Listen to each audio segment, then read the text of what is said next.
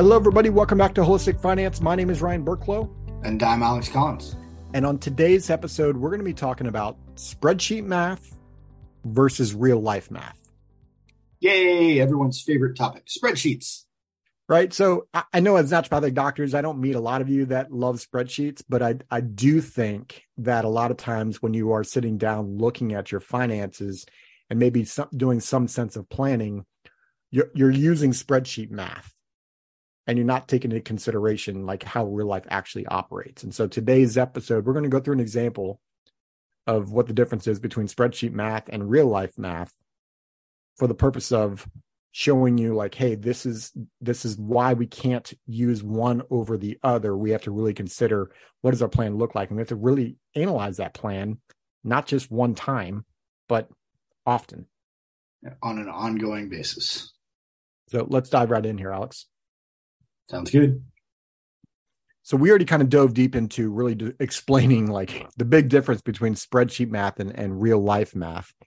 And I think let, let's go through an example to kind of give the numbers behind reality here. Um, all right. So what we're what we're giving the example here is somebody who saves a thousand dollars a month, twelve thousand dollars for the year. Uh, they do this for thirty years. We're giving them an assumed rate of return uh, truly hypothetical. There's there's nothing magical about this, uh, but a seven percent hypothetical rate of return. Uh, and at the end of that 30 years, they'll have just a little bit over 1.2 million dollars, which sounds awesome. Thousand dollars a month turns into 1.2. Sign me up, right? However, th- that's not real life. So walk us through like kind of what you're thinking of, Ryan, when you when you think of like real life. Yeah. So, and we're doing overly simplistic for those of you analytics out there. You're probably going to hear some like issues with the numbers we're going to bring up and yes we are we are aware of it we're just giving an overly simplistic example here alex is laughing at me because when we were discussing this example alex went off like over analytic mode and i had to call him out on it i just threw a couple different what ifs at ryan and he goes god damn it alex i'm not looking at the specifics here. I'm trying to give an example. so, you know, to the point, right? Like on that spreadsheet, if you're saving 12 grand a year and you get in 7% like static rate of return, you're going to end up with somewhere over 1.2 million dollars. But in real life, like imagine you own a home. So you're these 30 year time horizons. Well, what could happen in a 30 year time horizon where you may not be able to save or you might need to take money from your accounts to fund some issue. And I well, thought of three issues that always come up in most people's lives, unless you're a nomad. Is three years from now, for instance, maybe you need to buy a car. And we get the question all the time of, well, should I just pay in cash, Ryan, or should I take out the loan? So I went with the stereotype that often people think they should do, and whether or not they should or shouldn't, that's not the point of this conversation. This person took out $30,000 and bought a car in year three. And you know my answer to that question, right? Uh, overly analytical, and we'll spend the next 20 minutes on it, or? Well, it, it depends. Then in year 10, right, we're still looking at this 30 year time horizon. In year 10, remember their home homeowner. I know when I had my my house, and I still have my house, but in year 10, I had to purchase a new water heater. The water heater blew. Dude, that happened to me three months into owning the house. Right. So I did $5,000 for a water heater. Could it be more or less for you analytics? Absolutely. Right. I just imagine someone listening to this. I can't believe you spent $5,000 or someone else is like, I spent seven. Like, look, it, it's an example $5,000 in a water heater.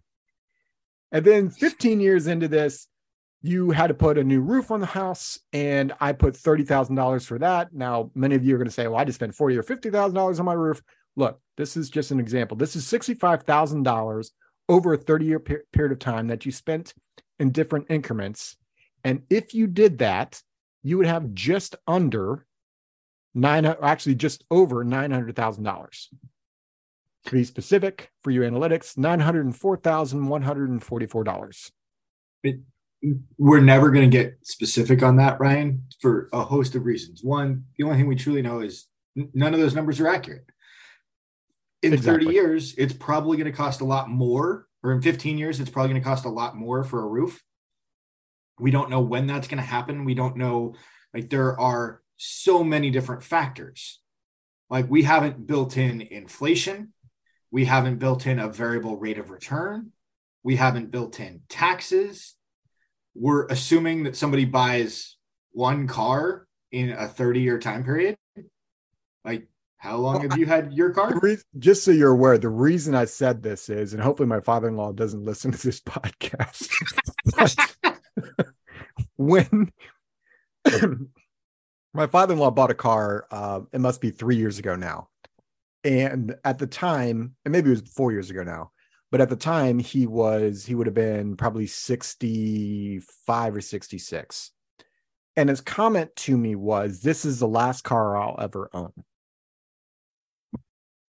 And in reality, maybe that's the case, but I, I kind of throw it back at him and say, okay, so you're like, because he normally he holds on to his cars, to be fair, but he holds Yeah, on he to his cars for maybe 10. And I think the longest he held on to one was maybe 12 or 13 years. This is So I threw it back like, at him. I go, these- Are you predicting your your death? Like, what do you mean? Like the chances are you're buying another car. I- and this is Right. someone right and, and retirees say this all the time. Oh, my dad said this when he bought his last car of like, oh, I'm not never gonna buy another car again. Like, I really hope you're wrong because like you're you buy a car about once every five to ten years, and boy, that's not gonna be fun if you're not here in five to ten years. So, look, the whole, the whole purpose of us bringing up spreadsheet math versus real math, like I think many of you listen to this, like, okay, Ryan, Alex, I get it. The question that we want you to ask yourself is this: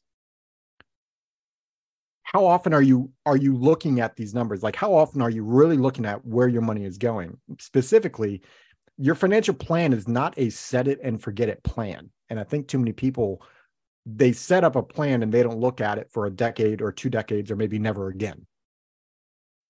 and like it, it'd be like getting on a plane and the pilot setting a course and never correcting for weather. Like if you're going from New York to LA, it is entirely possible that you're going to end up in San Francisco if you don't course correct. Yep. And that's the whole point of this is even the Uber analytics, you are never going to predict life. It is literally unpredictable there are way too many variables.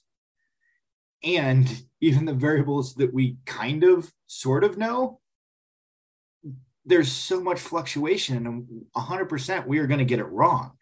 And if we don't, like, okay, tell me what numbers and when to go buy the lotto ticket or which stocks to purchase that are going to crush it next year. All of this information is just unknowable.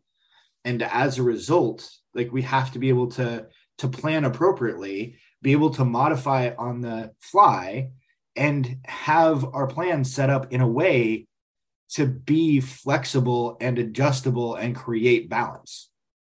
And I'd add one more thing. This is a key key example as to why working with someone that is a professional in the financial arena that understands how to look at everything from a holistic viewpoint will be able to save like even in this example I just threw down. Right? That this same client Alex who's working with us right in this example there are so many different avenues that we could take this person down to save them or be more efficient with their money and ideally have more net worth because of those types of conversations this is where the financial professionals give their best value it's not really the rate of return This beer is delicious. just stop. So, at a bare minimum, you should be reviewing your plan annually and ideally talking with someone that is an is an expert in finances and not specifically in investments, but I'm talking about financial planning. Right. The the ability to go ahead and see the big picture, understand how things fit together. And like one of the other things that needs to be brought up and discussed is the vast majority of the time, what we come across is either one of the couple are at the financial helm or none of the couple are at the financial helm. And so if you have one person at the helm, how often are you sharing where you're at? One of the things we've talked about is it's incredibly critically important to talk with your spouse periodically about money so that you don't wind up in the situation where if you're the spouse that's at the helm, you either succeeded and you get a pat on the back and like, hey, good job. You did what you're supposed to do. Very no, very little to no credit. Or you get blown up and chastised and like, how could you let this happen as a result? And the antidote, the antidote to that is to make sure that you're reviewing the plan on a regular basis and sharing that with your spouse and bringing them into the conversation of like, hey, here's where we're at. We need to do better at savings, or we need to, you know, maybe take a little bit of risk here or back off on our risk. Like, I want you involved in some of these decisions so that it's not just one person shouldering the weight of the financial world. 100%. I think that takes us to the question of the day, Alex. Yeah, our question today is how often do you revise and review your financial plan?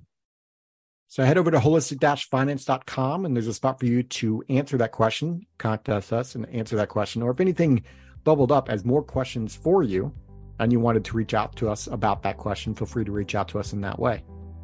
Look, we started this this podcast to help naturopathic doctors build your practice financially successful so that you can help your patients to the best of your ability because i think that's what you really want to do you didn't from what i hear you didn't get a lot of business planning in school and so that's the whole reason we wanted to be a resource for you as always we hope this episode was valuable for you and mr collins cheers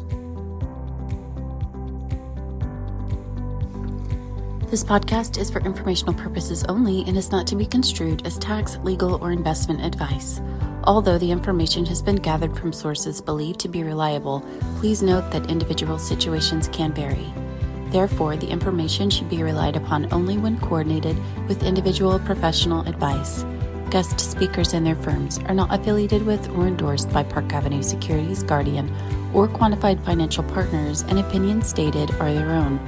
Guardian, its subsidiaries, agents, and employees do not provide tax, legal, or accounting advice consult your tax, legal, or accounting professional regarding your individual situation.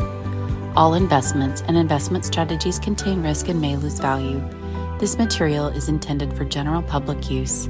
By providing this content, Park Avenue Securities LLC is not undertaking to provide investment advice or a recommendation for any specific individual or situation, or to otherwise act in a fiduciary capacity please contact a representative for guidance and information that is specific to your individual situation. Ryan and Alex are registered representatives and financial advisors of Park Avenue Securities LLC, OSJ 200 Market Street, Suite 1850, Portland, Oregon 97201. Phone number 503 221 1226. Securities products and advisory services offered through Park Avenue Securities member FINRA SIPC. Financial representatives of the Guardian Life Insurance Company of America, Guardian, New York, New York. Park Avenue Securities is a wholly owned subsidiary of Guardian. Quantified Financial Partners is not an affiliate or subsidiary of Park Avenue Securities or Guardian. Ryan Burklo, AR Insurance License number 153-19412. CA Insurance License number 0K24924. Alexander Collins, AR Insurance License number 7264699. CA Insurance License number 0H24806. Pinpoint number 2023 149877. Expiration January 2025.